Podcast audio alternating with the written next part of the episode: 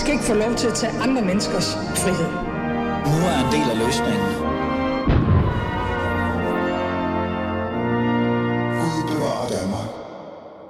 Ja, Gud bevarer ikke alle. Jeg ved det ikke. I hvert fald anden time af Alis Fæderland. Velkommen tilbage, og du lytter stadig til Alis Fæderland, og mit navn er stadigvæk Ali Aminali. Jeg har i hvert fald ikke ændret det til Jesper eller Thomas. Det kunne jo godt være. Jeg burde gøre det. Så kan det være, at jeg får et job senere. Nu skal det i hvert fald handle noget om... Jeg ved ikke, hvad det skal egentlig handle om. Det skal handle om reformer i virkeligheden. Fordi min gode gæst, som står over for mig, lad mig bare lige tænde hans mikrofon. Lawand, velkommen til. Jo, tak. Du hedder jo Lawand Hiwa Namo, yeah. og du har jo mange titler, kan man jo sige. Du har skrevet den her klumme, der hedder, eller kommentar, der hedder, her er 7 reformer, regeringen burde kaste sig over, hvis de altså turer. Så det, vi skal tale om, mig og dig, det er jo egentlig, hvordan det egentlig går med den her regering, og hvad er det egentlig for en... hvad er det for nogle reformer, du synes, der er vigtige? Og så er jeg jo interesseret at tale med dig også omkring det her med, at den her midterregering gik jo ind og sagde, nu skal vi sætte nogle ting i gang. Har de overhovedet sat noget i gang, du synes, der er relevant? Alt det skal vi komme ind på. Du må ikke sige noget nu. Men der sker jo så meget i verden, Lawand, og du er jo en verdensmand, kan man jo godt sige. Du er sådan lidt ligesom mig, ikke? Hvis man skal introducere dig, hvad vil man egentlig kalde dig? Ja, det ved jeg ikke. Sådan politisk svejsekniv. Nej, men jeg er arbejdsmarkedskommentator hos Politikken, så jeg skriver rigtig meget om arbejdsmarkedet og politik og forholder mig til det. Og ja. Så er jeg også selvstændig rådgiver ved siden af. Ja. Så det er sådan lidt blandet landhandel. Ja. Ja. Så har du været taleskriver også? Ja, over i fagbevægelsen for den gode Lisette Rigsgaard. Og det har jo fået et helt andet svung at sige det, ikke? Jo, altså jeg får ellers at spørge dig, om du er okay? Ja, men jeg har det fint i dag. Altså, er der et kram, vi skal tale om? Nej, okay. Men Lawand, du er en mand, der kan en masse ting, så jeg har jo selvfølgelig besluttet mig for, at i den her time af Fædrelandet skal vi tale om de her 7 reformer. Vi skal tale om det her midterregering, som jeg altid siger ender i midterrabatten. Men jeg synes også, der er nogle nyhedsting, som vi skal forholde os lidt til. Så lad os bare komme i gang i vores blandede landhandelssnak.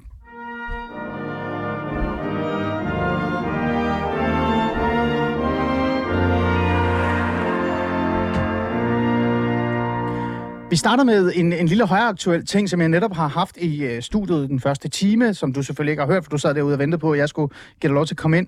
Det handler om de unges mistrivsel. Vi skal ikke dvæle så meget over det igen. Jeg lavede det den første time, men Lawand, her står vi sgu igen. Mm. Vi taler om de unges mistrivsel. Der er blevet lavet et, en dokumentar på TV2, der hedder Presset Ungdom, der har fokus på ungdommen på gymnasiet.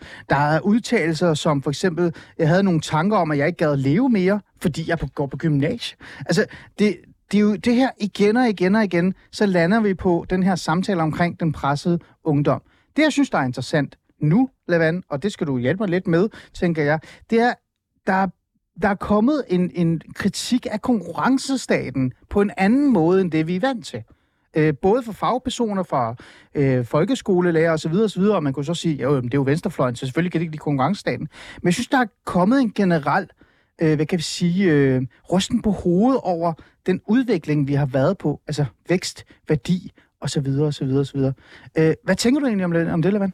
Jeg synes, at der er en pointe omkring, konkurrencestaten, hvad det er, den gør ved unge mennesker, at du simpelthen måler og vejer dig selv konstant, og du er urolig for din fremtid, men at reducere unges mistrivsel til alene det, er en sindssygt fattig forståelse for, hvad det er for en udvikling, vi egentlig har set gå igennem, fordi du kan sige, hvornår starter konkurrencestatens udvikling?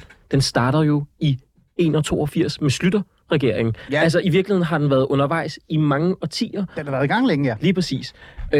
Så at sige, at det ene alene derfor, det synes jeg faktisk er, at vi som samfund og som individer frelægger os det kollektive ansvar. Mm. Jeg vil kigge også på sociale medier. Jeg vil også kigge på forældrene. Mm. Altså, er det forældre, der producerer en taberfabrik af børn i dag, fordi de ikke kan finde ud af at opdrage deres unger, eller fordi, at verden er blevet så kompliceret, så det er simpelthen svært at navigere i som et ungt menneske. Der er også noget med, at vi mærker for meget efter. Altså, når du spørger forskerne fra Aalborg Universitet, så siger de, at der er 3 hovedfaktorer. En af dem, det er det, man kalder psykologisering, som er, at hvor du måske i gamle dage, der blev børn hverken set eller hørt. Det er måske ikke en god ting. Så i dag, det var ikke det bedste, vel? Nej, det var ikke det bedste, men så går du hen i dag og spørger, hvad kunne du tænke dig til aftensmad, Mynte Marie? Hvad føler du? Er du ked af det? Ej, hvad skal vi gøre ved det? Og den der konstante opmærksomhed, det gør, at det, som er en helt normal følelse, som kan være, at du har det skidt, eller føler dig kortvarigt deprimeret, det bliver lige pludselig sygeliggjort. Mm. Og den der bevidsthed omkring det gør, at det er jo det, Svend Brinkmanns pointe er, det er, at du sygeliggør helt almindelige følelser, som gør, at du faktisk får det værre. Mm. Så det tror jeg også er en del af det. Okay, tak for det. Nu skal jeg gå ind til Svend og sige, at du har sagt hans navn, og så... Ja. Svend, han hører jo med det her program. Svend Brinkmann, lad være med at få så meget ros hele tiden. Men du har fuldstændig ret, Lawand. Det vil jeg jo give dig ret i. Men jeg synes jo også, når der står 19 rektorer, og generelt også mange andre, jeg har talt med et par stykker også, op til den her samtale, jeg havde i første time, der siger, men ved du hvad, der er noget med den her konkurrencestat. Der er noget med strukturen, fordi... De her forældre, som du efterspørger, ikke? Mm-hmm. Hvor er deres ansvar? Og den der måde at tale med unge på, den måde, man faktisk har dannet dem ved at sige, at de kan blive til alt, hvad de vil. Altså, du kan blive til astronaut, selvom du burde være maler, ikke? Den kommer jo også, fordi forældrene selv er kastet ind i den her konkurrencestatstænkning. De er jo også selv for travlt, for de skal også præstere, de skal også skabe vækst, og så videre, og så videre. Så kan det ikke være noget om snakken, at i vores ivrighed efter at gøre hvor landet mere rigt, mere velstående. Du ved, hvis du har en fladskærm, så, er du, så har du det godt. Ja. Og så politisk også, ikke? At vi på en eller anden måde har skabt flere generationer, som til sidst nu ikke kan følge med mere. Fordi, nu spørger jeg dig lige direkte. Før i tiden, der var mennesket, det havde et værdi. Nu er det ikke mennesket, der har værdien mere. Nu er det hvilken værdi, de kan skabe. Altså materialisme. Er der ikke noget af det? Og jeg er endda borgerlig, når jeg siger det. Ja, men nu spørger jeg, hvad for en tidsalder sammenligner du med? Altså, vi er over i middelalderen, eller...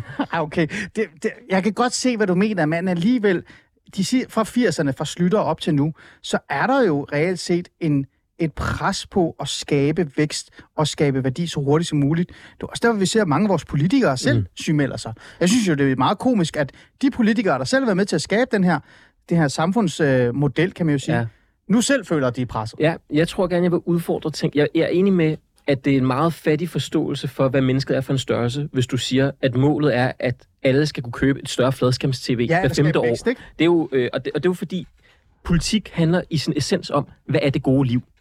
Mm. Det synes jeg, at der ikke er nogen politikere, der kan svare på. Det, de kan svare på, det er vækst og lavere skat eller mere velfærd. Ikke? Altså, politik er blevet fordummende på det punkt. Der er ikke en åndelig retning for, hvad er det, der giver livet værdi og mening. På det punkt kan vi godt blive enige.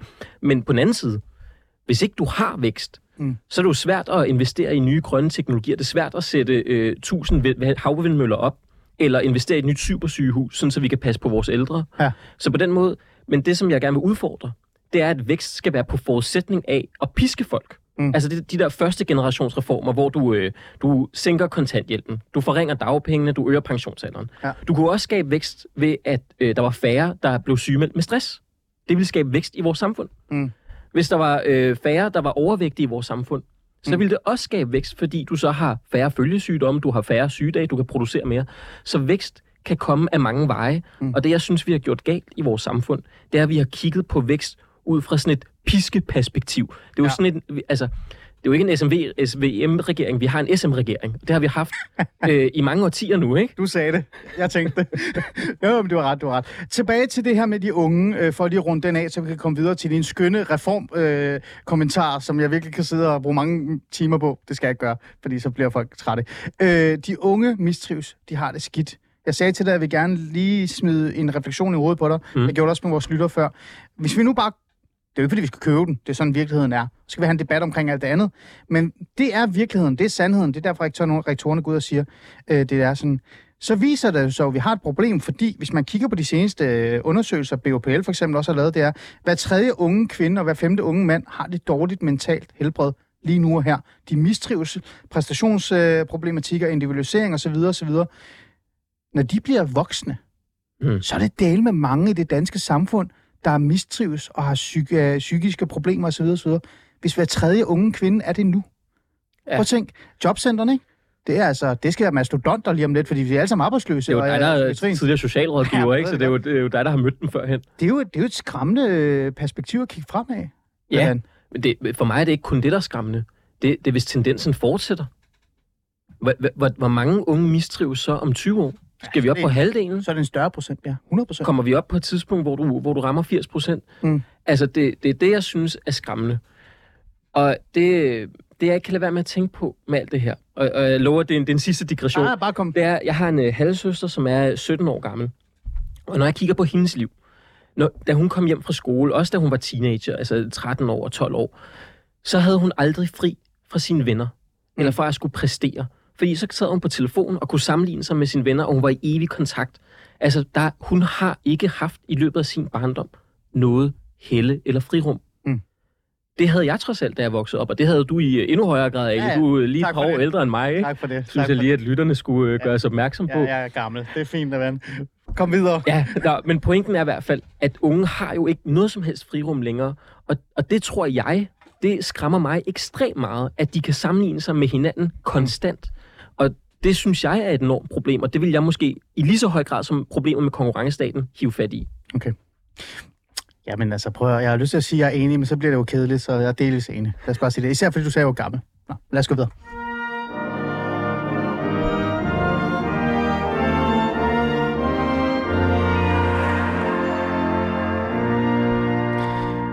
Jamen som sagt, du lytter til Fædrelandet, og mit navn er stadig Ali Aminali, og jeg står med Lawand Hiwa Namo i studiet. To med anledningsbaggrund, der ikke taler om indvandring. Er det ikke fantastisk? Det er fuldstændig befriende. Ja, det er godt for dig. Ja. Nu skal vi tale om reformer, Lawand. Ja. Lawand, prøv at høre. Det her, det er jo en spændende tid, ikke? Det er der alle, der går rundt og siger til mig, ikke? Mm. Ej, det er en spændende tid at være politisk kommentator i, Ali. Og så siger jeg, hvorfor? Jamen, vi har jo en midterregering, der er midtersøgende og har besluttet sig for at gøre de rigtige ting. Lad os lige starte med den her midterregering, før vi snakker om de her 7 reformer, som du synes, regeringen burde kaste over. Lawand, er det her så fantastisk en midterregering, som alle troede, de skulle være?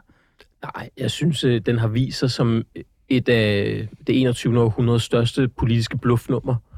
Det er store ord, fordi vi havde altså en VLAK-regering, der sagde, jeg vil lave masser af reformer og lavede hvad? 0? Ja, men de sænkede trods alt skatten med 50 milliarder, ikke? Og fik kørt sygehusvæsenet i det var mere lykke, ikke? Ja. men god hjælp. Men det største bluffnummer? Ja, min pointe er, at de har påstået, at nu kommer den her regering, som træffer alle de svære beslutninger. De hårde reformer, ikke? Ja. Og det, de har formået at gøre af sådan hårde ting, det var at afskaffe en fridag for alle danskere, som så viser at være helt igennem unødvendig, fordi Horsa, de fandt lige 16 milliarder et par måneder efter, ikke? Ja. Og på den måde, så virker regeringen til at være mere optaget på at løse problemer, der ikke eksisterer, end på at hive fat i de svære udfordringer, som vores samfund ligger under. Og grunden til, at kommentatorer har kronede dage i dag, det er jo, og det skal man huske på, det er jo fordi, vi er gået væk fra at snakke om indhold til at snakke sindssygt meget proces. Det er fuldstændig rigtigt. Og det er jo derfor, at Ali, at du bliver ved med at kunne have masser at rive i, ikke? Dag ud og dag ind, fordi det her, når du ikke kan snakke tungt indhold, så kan du snakke om alt muligt fnid og fnader. Ja. Jeg synes ikke, det er sjovt at gøre det, men jeg skal jo have penge med et eller andet. Mine børn spiser meget af vand. Ja, okay. Ja. Men det er jo... Ja, det håber jeg da. Men det er jo stadig interessant, fordi at mange af os, tror jeg, stadig tænker, at den her regering nok skal gøre det hårde arbejde. Mm. Så lad mig stille dig det her spørgsmål, som i virkeligheden burde være enkelt at svare på. Jeg har min egen tese. Hvorfor tror du så ikke, de gør det? De har jo magten, kan man jo sige. De har flertallet. De kan dele med gøre, hvad de vil. Ja. Men alligevel så vakler det hver gang. Det tror jeg, der er 2 grunde til det, vil jeg tro.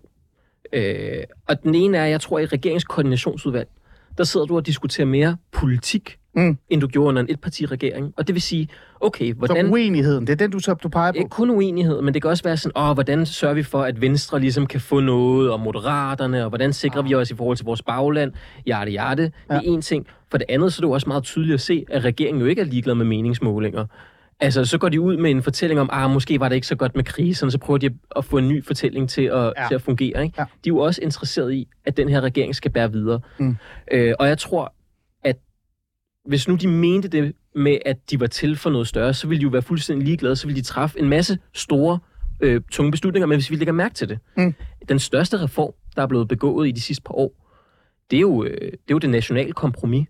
Ja. Som Socialdemokratiet lavede som etpartiregering. Okay, altså, vi er ikke i nærheden af noget i den størrelsesorden. Universitetsreformen, den handlede om at pille ved 10% af uddannelserne, ikke? Og så har du så afskaffet Store Bededag. Nu diskuterer du så, regeringen mødes til sommergruppemøde i næste uge. Ja. Skal diskutere, hvordan de kan omfordele 2 milliarder kroner i skattelettelser. Det er jo en joke. Det er jo ingenting i forhold til, hvad statsbudgettet er på, ikke? Jo, og det sjove er jo, at de netop solgte den her midterregeringens mulighed for succes på det der med at sige, at vi havde jo den der store aftale, hvor alle var med. Prøv at se, vi kunne godt enes om det her, ikke? Så selvfølgelig kan vi også enes om noget andet. Men jeg bliver nødt til bare lige at være lidt fræk. Siger du egentlig i bund og grund, når vi skærer alt det der flotte ord fra, du er jo taleskriver osv., så handler det virkelig bare om, at der sidder 3 partier i et rum, og faktisk bare er fuldstændig uenige. Og derfor så går der bare for lang tid til, at de finder en løsning. Men det kan jeg ikke vide. Altså, jeg tror... Du har dine kilder. Jeg har også dine kilder. Ja. Men jeg tror, de er uenige om en del ting, og så er de enige om nogle ting, og så skal de få enderne til at mødes også der, ligesom i alle andre sammenhænge. Altså, det er ikke meget anderledes. Okay. Så på den måde, så kan jeg ikke se... Fordi, altså,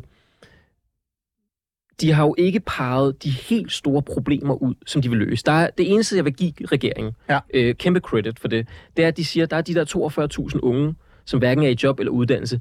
Det skal vi gøre noget ved. Det vil jeg give dem fuldstændig ret i. Der synes jeg faktisk, at de formår at italesætte et problem. Men vi har jo utallige andre problemer, hvor regeringen hverken identificerer problemerne eller kommer med svarene på dem. Lige hurtigt her, før vi går hen til dine reformer, så kunne man jo måske også sige, det kan også være, at den her regering og reformerne og de store tanker har været en lille smule på standby, fordi Jakob Ellemann, formand for Venstre, har været sygemeldt. Nu er han tilbage. Han lander virkelig løbende, kan man nærmest sige, ikke? Han skal lige finde ud af, om han overhovedet har et arbejde inden for en måned, ikke? Det har han nok. De har jo stadig flertallet.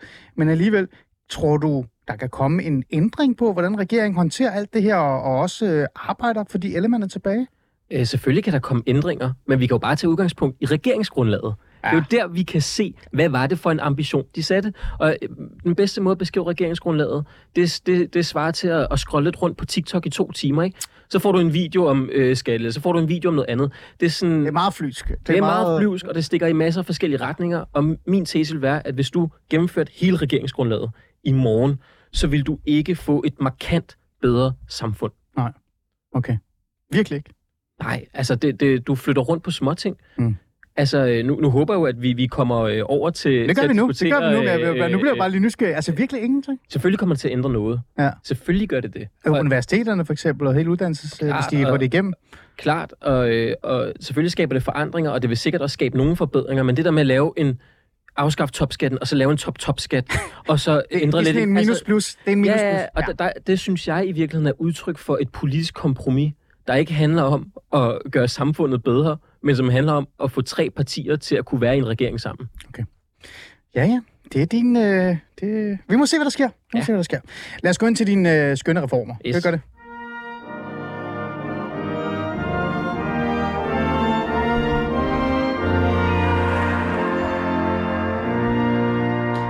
Nå, Lawand, du er jo udover at være en svejserkniv, og jeg ved ikke hvad, så er du også en reformmand, får man nærmest lyst til at sige. Ja.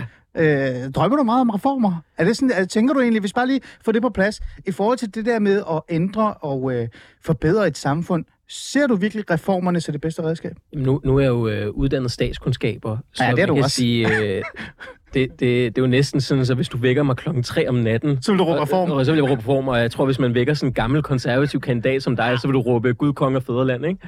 Ja, okay, det vil jeg gerne give dig ret.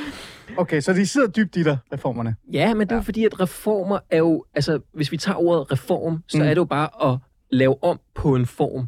Det er i bund og grund... Altså, og det kan være dårligt eller skidt. Så jeg mener jo ikke, at vi skal lave reformer for reformers skyld. Nej. Men det er jo i ønsket om at forbedre vores samfund og vores fællesskab. Og derfor bliver du nødt til at reformere et samfund. Jeg elsker, du lige mansplainede, hvad reformer var. Det er godt. Du har også gået på universitetet, har jeg ikke. Det er det. Ja. Så... Hvad er der så med de her reformer? For du har jo 7 forslag til den her regering, som de nærmest burde kaste over med det samme. Og hvis de ikke gør, så er de jo intet værd. Selvom vi har kommet frem til, at de virkelig ikke er noget værd. Hvis vi skal starte med den vigtigste, for de 7 reformer er meget, og vi skal nå dem igennem, i hvert fald, jeg vil gerne nå igennem de fleste af dem. Den vigtigste reform, du synes, der bare er til højre benet. Vi snakker om Michael Laudrup, der kigger på Romario og kan snit aflevere den. Hvad er det for en? Det synes jeg handler om en fedmereform. En fedmereform? Ja. Altså en fedmereform? Ja. Det, at jeg synes, en af de største katastrofer, vi har, det er, at det virker som om, at des rigere vi bliver som samfund, des mere overvægtige bliver vi også. Det, at du har 13% af alle børn, der starter i indskolingen, de er overvægtige. Ja. Og når de så går ud af 9. klasse i udskolingen, så er det 18%, der er overvægtige. Det skaber jo nogle unge... Nu har jeg selv været overvægtig som barn også. Og jeg kan bare se på mig selv, hvad for nogle følgevirkninger, der har haft igennem både min barndom og min ungdom, og det er en skygge, du aldrig kan løbe fra. Det er en kæmpe samfundsudfordring, og jeg synes, noget af det, der provokerer mig så meget, det er, at noget af det, som kommer betyde mest for, hvordan du klarer dig som barn, når du bliver født, det er navnene på dine forældre på fødselsattesten. Ja. Fordi at hvis du bliver født af forældre med kort eller ingen uddannelse, så er der 81% større sandsynlighed for, at du er overvægtig, end hvis du er født af akademikerforældre, ikke? Og det vil sige, at dit helbred antal år, du lever, alt det der, det bliver simpelthen determineret ved fødslen. Mm. Det kunne jeg godt tænke mig at ændre ved. Hvordan vil du så ændre ved det? Altså, hvad betyder en fedmereform? Og nu skal du ikke holde en meget lang monolog. Gør det simpelt og forståeligt for os alle sammen, fordi jeg tænker jo, det du nævner der er ekstremt vigtigt. Det er jo sådan noget, jeg går op i, selvom jeg selv er blevet lidt for tyk. Det er måske, fordi jeg er blevet for rig. Jeg ved det ikke, jeg har ingen idé. Men det er jo noget, jeg forholder mig til som far, som forældre over for mine børn. Så hvorfor skal der være en reform? Må jeg spørge, hvordan forholder du dig til det som far? Jamen, jeg sørger for, at de fra barns ben har fået at vide, at grøntsager godt, og jeg spørger dem ikke, jeg giver dem bare. Mm. Nu er vi derhenne af, hvor min største Alexander på 7, altså han kan ikke leve uden en agurk. Han slår mig ihjel, hvis der ikke er en agurk på middagbordet, eller hvad det hedder, ikke? Og så ville man jo kunne ønske, at alle forældre havde haft samme tilgang, men det gør de jo bare ikke. Nej, det er jo fordi, jeg er den perfekte forælder. Men hvorfor skal staten ind og lave en reform, som så gør, at forældre gør deres arbejde, og deres børn ikke er tykke? Jamen, fordi vi kan se, at for alle forældre ikke magter den opgave. De har ikke nødvendigvis kompetencerne til det, de har måske ikke vanerne til det, men det der med, noget, der ligger til højre benet, det er jo at sørge for, at du får morgenmad og frokost, ja, som er sund og velafbalanceret, altså helt op til gymnasiet, for min sags skyld. Altså, det vil være en massiv investering, det med, at du bliver introduceret til sund mad. Mm. Jeg kan tage udgangspunkt i mig selv. Ja. Da jeg gik i skole, så min far, det han lavede til mig i madpakke, det var, han lavede sådan køfter. Og til dem, der ikke har mellemøstlig baggrund... Du kan lige forklare, hvad køfte er. Ja, det er sådan nogle køddeler, der er mast helt flade, ikke? Og så er de frityrestegt. Altså, de stak på en pande, men du ved, der er sådan 2 centimeter olie Fantastisk. På panden, ikke? Ja. Det puttede han så ind i det hvideste toastbrød, som du kunne få fra Netto, ja, sammen med 2 skiver ost, og så toastede han det. Ja. Og så havde jeg 2 toast i madpakken, ikke? Det lyder da godt. Det smager godt. Det er jo så vanvittigt, at det er det. Ja. Men det påvirker jo også dit læringsniveau. Mm. Altså, vi ved jo, at din tarme er din anden hjerne. Ja. Og på den måde, så jeg tror også, altså en del ulighed kommer også fra kosten. Mm. Så det der med rent faktisk at lære børn og introducere dem for nogle retter, det tror jeg vil være guld værd. Altså nu får du lyst til nu fortæller du jo mellemøstlige anekdoter fra barndommen, så skal jeg også nok komme med min mellemøstlige anekdote. Altså jeg fik jo tit det der fladbrød, som var så med sammen med feta og tomat og agurk. Det var den jeg fik med. Så det mindste var der lidt. Der var lidt grøntsager, var. Ja. Men det var stadig fladbrød og feta, ikke? Og det er fint. Det kan jeg godt forstå dig. Men noget andet vil også være at sænke prisen på grøntsager, for eksempel, ikke? Altså, rent faktisk... Det forstår jeg ikke. Der er jeg enig med dig i. Men der er noget, jeg synes, der er lidt interessant og lidt spændende. Det er, hver gang vi taler om det her med, at der er noget, der er galt i det danske samfund, i forhold til for eksempel noget, der mangler noget dannelse, her er det mad, osv. osv. Så det er altid staten, Lawand.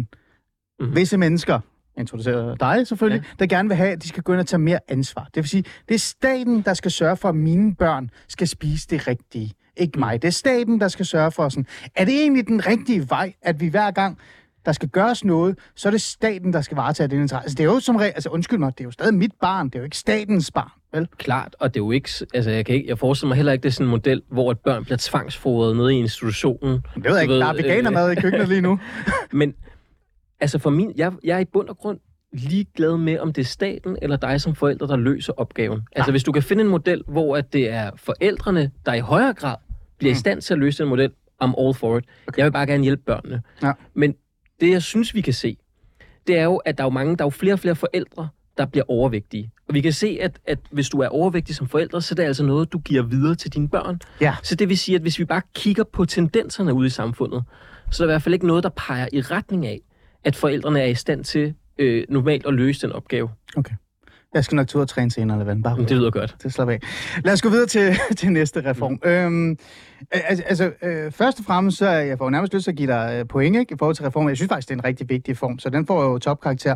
Hvad så det næste? Er det sådan noget med at sætte prisen på smøger markant op, eller hvad? Klart, men den synes jeg også er sådan rimelig meget til højre benet, ikke? Ja, altså, det er igen så sundhed. Hvad er det næste så? Men det næste, som jeg synes, og det skal lige siges, når jeg præsenterer de idéer, så er det ikke sådan så, at jeg tænker, at hvis bare regeringen gennemfører de her 7 reformer, så har vi løst alle problemer. Det er sådan et indspark, og der er også nogle ting, jeg mangler i det. Ja. Men noget, som jeg synes er totalt tabu at pille ved, det er pensionssystemet. Det er jo heldigt, ikke? Det er jo heldigt. Hvis du kigger på uligheden blandt pensionister, så er den faktisk større end blandt danskere mellem 15 og 59 år. Ja. Jeg har en idé om, at vi gerne vil omfordele blandt voksne danskere, men vi tør ikke omfordele blandt pensionister i særlig høj grad. Ja, det gør vi. Og vi bruger 154 milliarder kroner i Danmark på folkepensionen. Mm.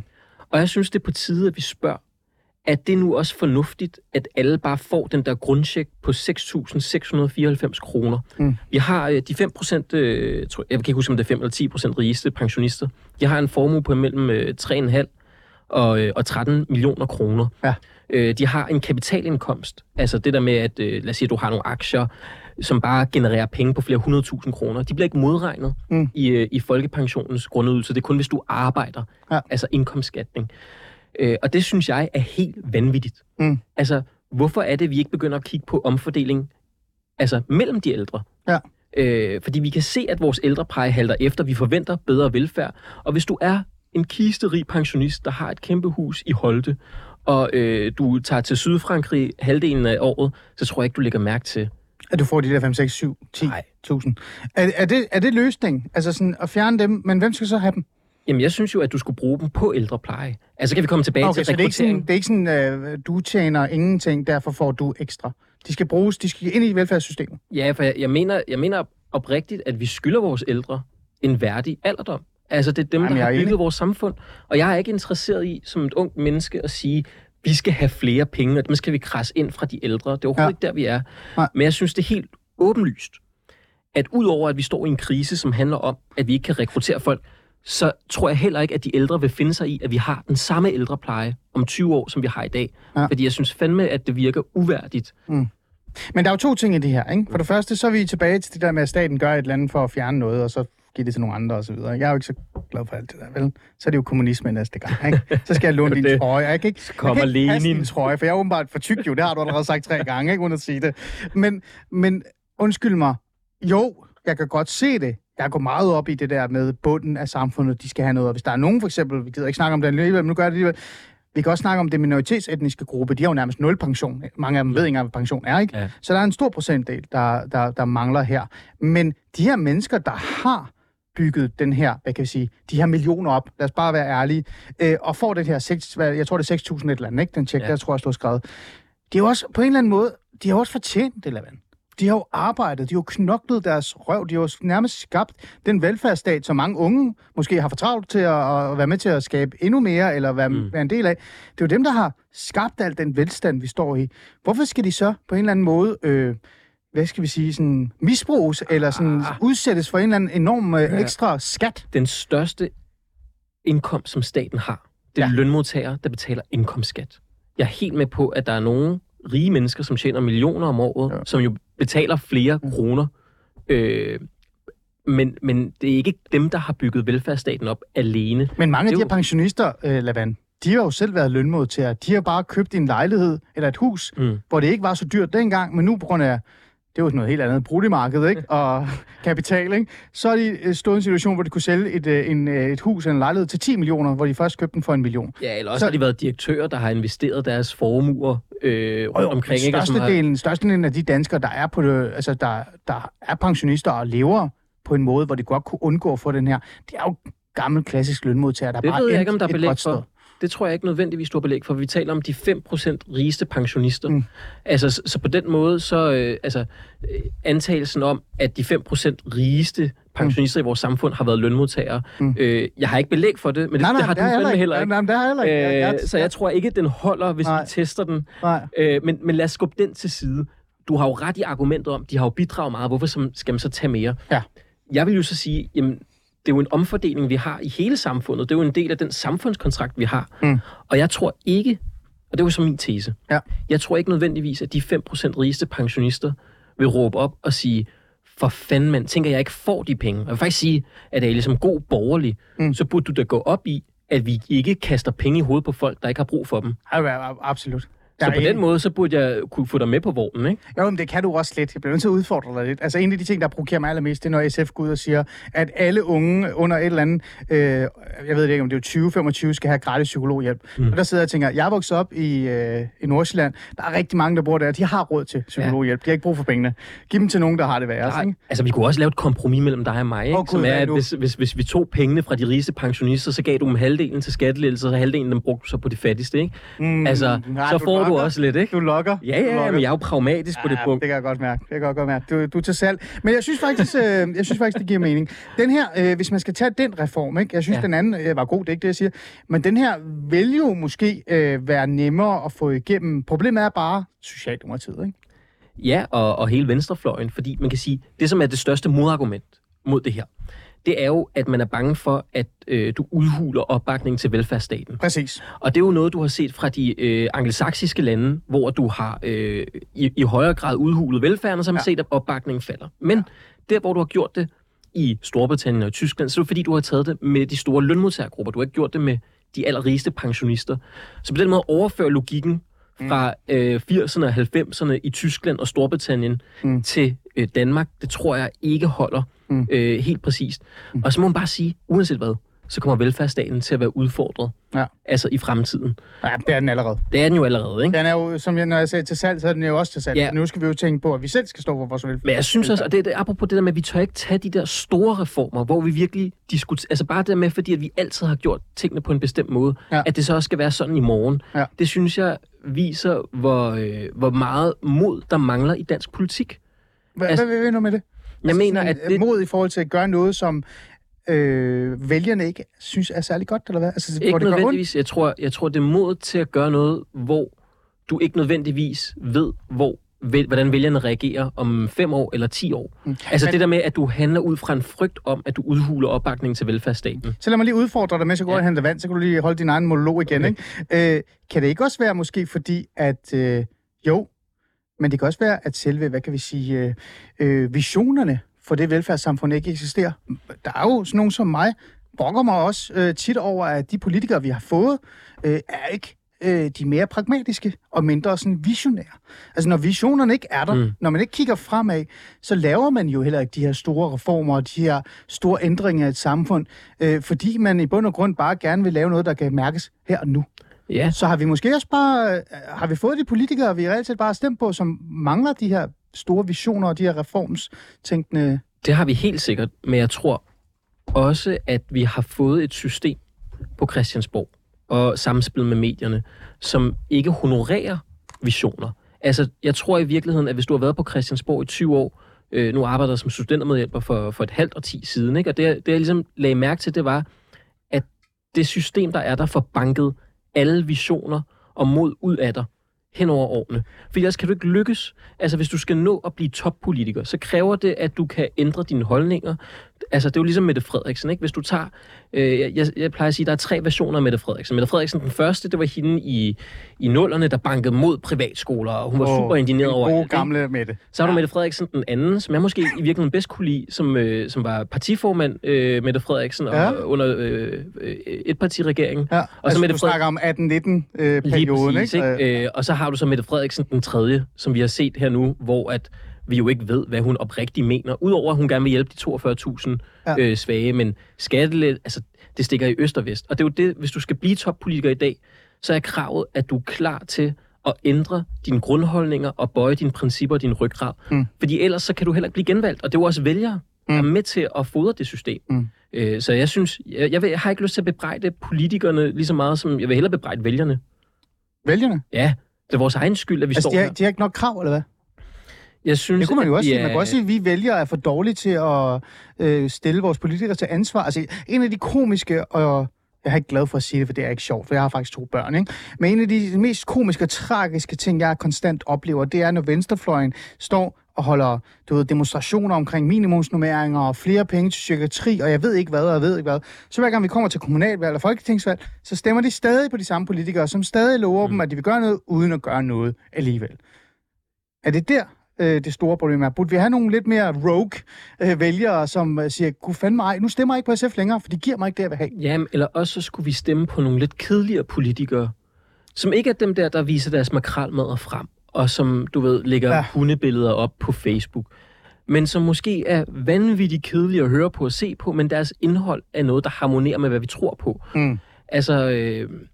Ja, men, det er et godt råd. Altså, men på den anden side, hvis politikerne, hvis ikke du gider stille op til Folketinget, så har du så kun de mennesker at vælge imellem, ikke? Det er jo det, og det er jo så selection, ikke? Det er jo noget helt andet. Ja. Bare kigge på Pernille Weiss.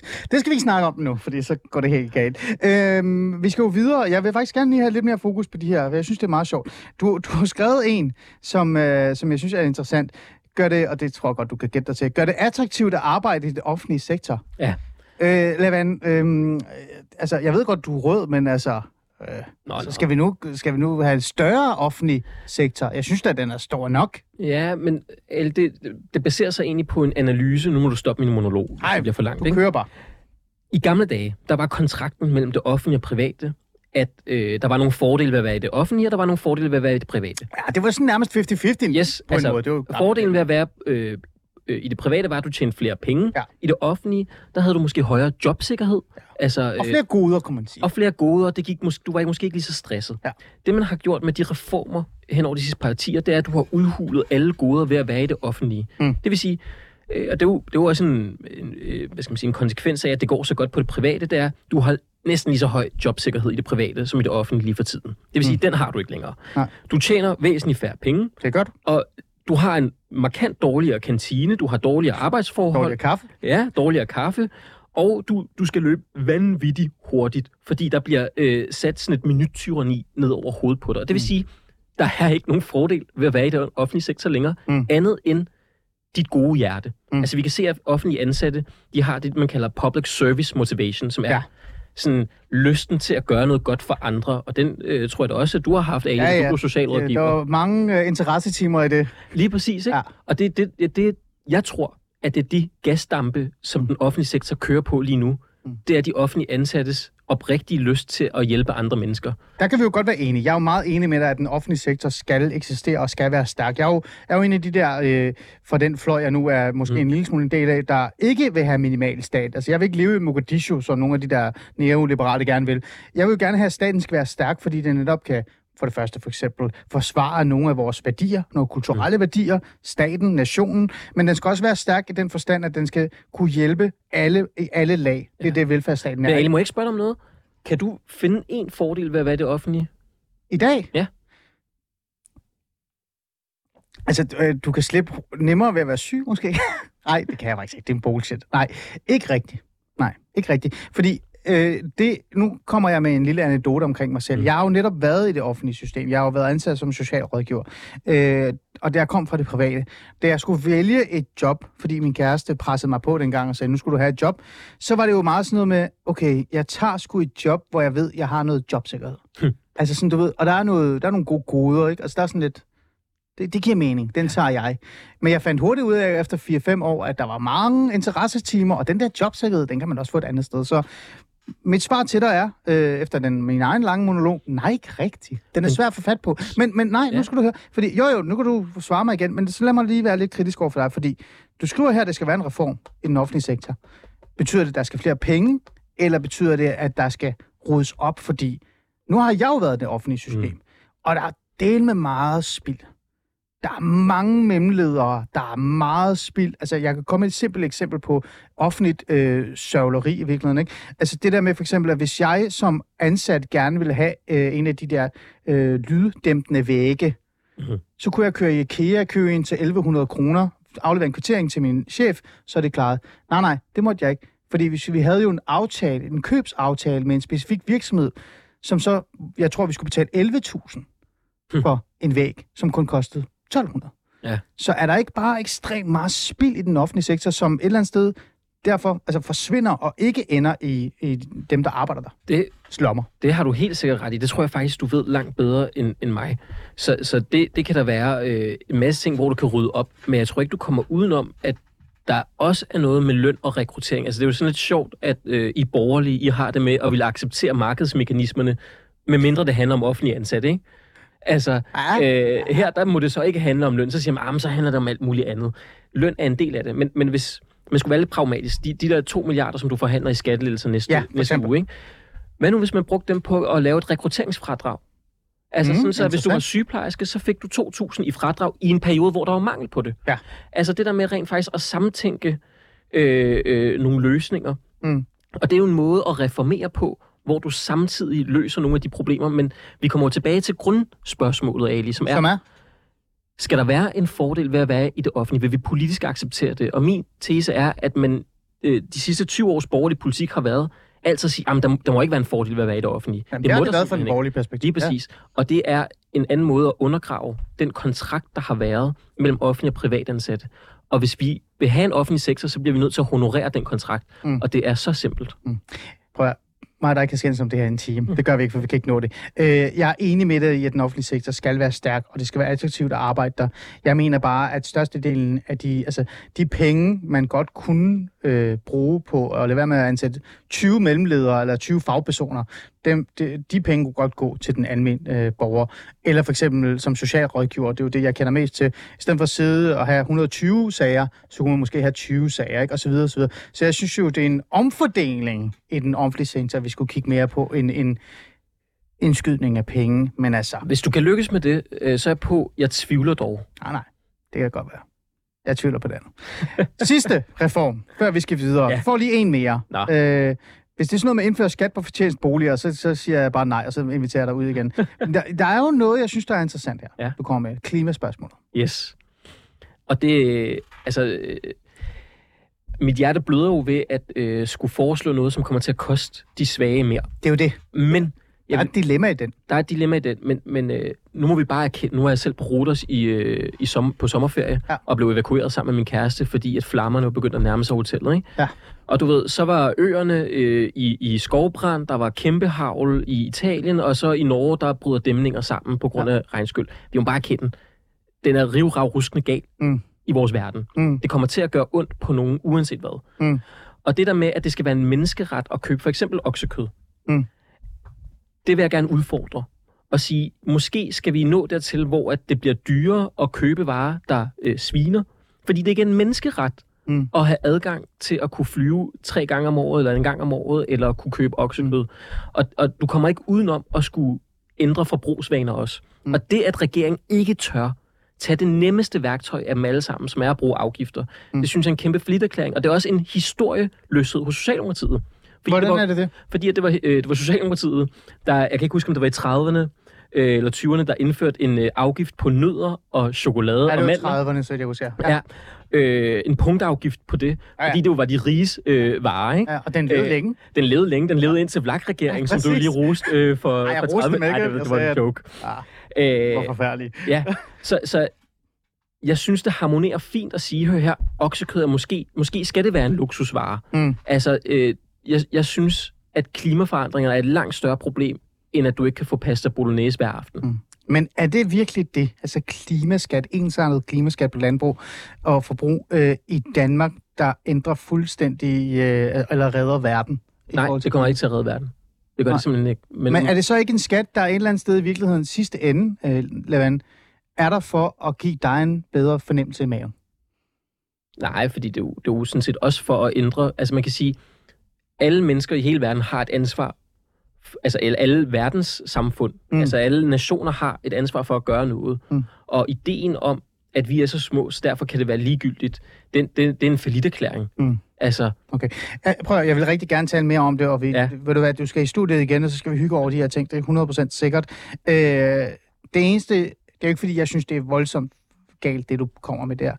Det er bare altid sådan et eller andet sted sidder og er fanget i sidste ende, når det kommer til det her med klima, det er, at jeg synes jo, det skal gøres fornuftigt, det skal gøres ordentligt, men vi har bare en stor gruppe af danskere, men også bare generelt i hele verden, som ikke har råd til, at vi et eller andet sted begynder at skære i deres hverdag, og deres liv og deres arbejde, fordi vi skal redde klimaet. Og jeg ved godt, det lyder meget ligesom vores, vores klimaminister. Ja. Ja. Men jeg synes bare, at den nogle gange så er jeg sådan lidt bekymret for, at vores klimaindsatser i sidste ende handler om, at vi selv skal have det godt. Det forstår jeg godt, men du kan jo godt omfordele. Og altså, det er jo der omfordelingen vil være fantastisk, ikke? Ja. Altså, så du kan godt lægge en skat på for eksempel fødevarer og forbrug, der sviner, og så bruge det afgiftsindtægt på rent faktisk at hjælpe nogle af de svageste. Ja. Så på den måde synes jeg ikke nødvendigvis, at det rammer de svageste. Nej, men det er jo der, og det er også det eneste sted, jeg nogensinde kommer til at sige, omfordelingen er god ting. Det er jeg glad for. Ja, det er godt. Lawand, det var super fedt at lige tale med dig omkring dine reformvurderinger, eller drømme i virkeligheden. Vi må se, om midterregeringen gider at lytte til dig. Jeg har Lars Løkkes nå, hvis du gerne vil have det, så kan du lige prøve at ringe ham op og komme med det. Men... jeg tror ikke, Lars og jeg er sådan en super god tale på. Nej, så ved jeg ikke rigtig, hvem du skal ringe til. Jeg tror ikke, Pia Olsen Dyhr er klar på de her reformer, men det kan jo prøves. Men fedt at få dit input omkring det og tale med dig om det. Vi må se, hvad der egentlig sker med den her midterregering. Jeg har sådan en dårlig fornemmelse af, at den her midterregering, selvom de har lavet en eller to mini-reformer, vil jeg kalde dem, så ender det med ligesom VLAK-regering, ikke? De lover en masse ting, og så ender det i ingenting. Og de har jo sagt, ved du hvad, vi skal måles på succes. På den måde bliver vi genvalgt. Lige nu ser det i hvert fald svært ud. Ja, det vil jeg give dig ret i. Er det ikke det? Jo. Ja. Nå, lad os gå videre til en nyhed igen.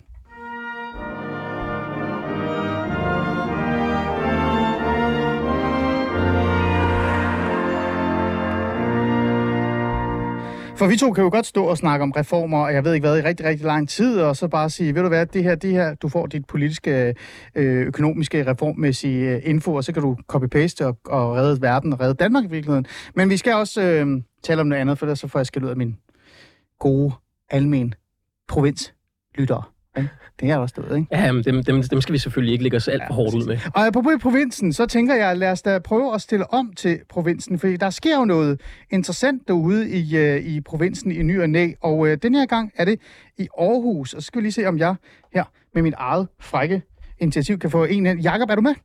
Ja, det er i hvert fald. Pænt goddag, Jakob. Jeg taler jo om provinsen, og jeg taler om nogle interessante ting, der normalt og ny og nær sker derude. Og apropos provinsen, så tænker jeg jo ikke rigtig Aarhus, for det er jo ikke en provins, men nu er det jo Aarhus. Og der sker jo noget spændende ude i Aarhus. Det, der sker, hvis jeg lige skal sætte nogle ord på, og så kan jeg introducere, hvem hulen du er, det er, at flertal i Aarhus byråd er begyndt at drøfte den her idé, eller den her tanke om, at der skal være en vej opkaldt efter Mohammed-tegneren Kurt Westergaard. Og derfor så tænkte jeg, det er da interessant at lige høre, hvad er det egentlig for noget? Hvem er det, der har fundet på den her idé? Jakob Søgaard Clausen, du er jo byrådsmedlem for Danmarksdemokraterne i Aarhus, og du er en af de her, som synes, det her det er en fantastisk idé. Bare lige hurtigt, hvad er det egentlig, det her det er, og hvor kommer den her idé fra? Jamen, det her er et forslag, jeg har sat til debat i byrådet. Og det har jeg, fordi jeg synes, vi skal hylde Kurt Westergaard, som jo blev et af ansigterne på Mohammed-krisen og på ytringsfriheden i Danmark. Og det sker så, fordi at Jyllands-Postens gamle grund ude i Viby skal omdannes. Jeg synes, det er oplagt, man gør det i den forbindelse. Bare lige så vi kan få det på plads. Hvor er det henne i Aarhus? Du siger, det er derhen, hvor Jyllands-Postens hovedsæde var. Det er Grøndalsvej i Viby, ikke? For de kendte i Aarhus. Præcis. Godt. Ja. Så er vi det på plads. Jakob Søgaard Clausen, det er jo fuld forståelse for ideen og tanken. Jeg kan faktisk kun støtte op omkring den. Og det kan jeg sige endda som person, der faktisk boede tæt på Grøndalsvej og blev udsat for rigtig mange, hvad kan vi sige, visitationszoner dengang, når jeg gik rundt der af politiet. Men hvorfor nu, Jakob Søgaard? Altså lige nu i en tid, hvor Al-Qaida har sagt, at nu skal Danmark angribes, i en tid, hvor vi har koranafbrænding, problematikker osv. Hvorfor skal det gøres lige nu her? Altså den kedelige forklaring er jo, at jeg stillede det her forslag tilbage i maj, så det var før muligt med koranafbrænding og Al-Qaida, men netop hele den debat, der har været hen over sommeren, og regeringens ønske om at indskrænke vores allesammens ytringsfrihed, så er det jo relevant, at man tager den her debat op, at vi jo sender klart signal fra Aarhus' side om, at vi bakker op om ytringsfriheden, og jo Kurt Westergaard, som i den grad blev ansigtet på det i Danmark. Forslaget er jo ikke blevet sådan mødt med, altså den er blevet mødt med noget ros, men også sådan lidt modstand. Enhedslisten er ikke særlig glad for den, big surprise. Det er en anden snak, men der er jo også fra eksperters, altså sådan, hvad kan vi sige, sikkerhedseksperters vurderinger omkring det her. De siger jo, det her, det er jo en gave til den her fanatisme, der foregår lige pt. Til Al-Qaida osv. Det decideret kommer til at være en sikkerhedstrussel for Aarhus og Danmark. Hvad tænker du om det, især når det faktisk dig også har foreslået det her? Jeg tænker, at vi lige skal trække vejret ned i maven. Det er jo gerne med sådan nogle forskere og eksperter, der, at det er nogle medierne ringer til, og så får de sådan en automat udtalelse. Det kræver lidt dybere analyse, tænker jeg, at vurdere, om der skulle være en sikkerhedsrisiko ved det her, og det har jeg svært ved at forestille mig, der skulle være. Og selv hvis der er, så synes jeg jo ikke, at det er sådan, at vi skal basere vores politik, eller mangel på samme, på trusler fra hverken Al-Qaida eller andre religiøse sekter, som vil os alle sammen til livs. Så du siger et eller andet sted, Jakob, ja, det er godt med jer. Lad os lige lave vores egen sikkerhedsvurdering. Men hvis den sikkerhedsvurdering peger på, at det her det godt kan være en reel trussel for Aarhus, den kommer på bykortet, eller hvad hedder det, det islamistiske bykort, kan man kalde det, ikke? Er du så stadig grønt lys for det her, for dig? Jeg synes, vi skal gå rigtig langt for at få det her til at lykkes, og så må vi jo se på konkrete sikkerhedstiltag med videoovervågning eller terrorsikring på anden vis, hvis det er det, der er nødvendigt. Som sagt, så synes jeg ikke bare, at vi skal bukke under for den slags trusler, og så lade være med at gøre ting, som vi synes er en god idé. Okay. Jakob Søgaard, tusind tak, fordi du vil være med, og lige fortæl, hvad der egentlig er op og ned i den her sag. Byrådsmedlem for Danmarksdemokraterne i Aarhus. Vi må se, hvad det bliver til, og så er du nok med igen, Jakob, men det tror jeg godt, du kan gætte dig til. Tak for det. Ja, selv tak. Det er jo en sjov ting, ikke, Lawand? Altså, med alt det, der sker omkring os. Nu siger Jakob Søgaard Clausen fra Danmarksdemokraterne, det er jo ikke, fordi han lige har foreslået det i går. Det er lang tid siden. Det er bare tilfældigt, det rammer det her. Ja. Men det sætter jo et sjovt spørgsmål endnu en gang. Altså i gang i forhold til det her med ytringsfrihed, vores værdier kontra de muslimske og det minoritetsetniske miljø, og også den terrortrussel, der også foregår omkring det her. Lad mig lige stille det skarpe, simple spørgsmål. Kurt Westergaard vej. Synes du, det er en god idé? Ja, fremragende. Det gør du, uden at tøve. Uden at tøve. Og det vil sige, det er, hør her, det at få demokrati og ytringsfrihed. Der er jo nogle mennesker, der er blevet dræbt i forsøget på det. Der er jo folk, der har blødt. Der er næsten ikke noget sted i verden, hvor du har fået ytringsfrihed og demokrati, uden at nogen har givet deres menneskeliv for det. At vi ikke er villige til at forsvare det på grund af en terrortrussel, det synes jeg vidner om en sløvhed og en mangel på forståelse af, at frihed... Det var Hal Koch, der sagde, at demokratiet skal genvindes for hver generation. Og hvis jeg skulle omskrive Hal Kochs citat, så ville jeg sige, at demokratiet skal genvindes hver dag hos hver generation. Vi har ikke, det er ikke sikkert, at vi har demokrati om 100 år. Det er noget, vi skal aktivt kæmpe for. Og derfor så vil jeg personligt være villig til, at der er en skærpet sikkerhedstrussel mod Danmark. Fordi at det, at mine kommende børn og børnebørn kan ytre sig, det synes jeg er langt vigtigere, end at jeg skal være bange. Nu taler vi om al-Qaida og sikkerhedstrusler, og så jeg ved ikke hvad, og hvis vi har ringet Lars Lykke op, så vil han begynde at snakke om det globale syd, ikke? I virkeligheden, hvad det så end er, det er en lang samtale. Men det her, det er jo også et sårbart emne i forhold til den minoritetsetniske muslimske miljø i Danmark. Der kan jo godt være nogen troende, ikke troende, hvad du kan kalde dem eller ej, der kan sidde derude og sige, ved du hvad, det her, det synes jeg ikke er i orden. Ja, jeg tror ikke, der er super mange af de par 100.000 muslimer, der er i Danmark, som kommer til at tænke, oh my fucking god. Det tror du ikke? Nej, jeg tror de fleste... Sådan, altså, det vil ikke overraske mig, undskyld. Nej, men der er helt sikkert nogen, der... Altså, du ved, hvis TV2 laver sådan en rundringning, hvor de ringer til 10 imamer, så er der nok en af dem, der skal sige et eller andet rabiat, ikke? Ja. Men på en eller anden måde...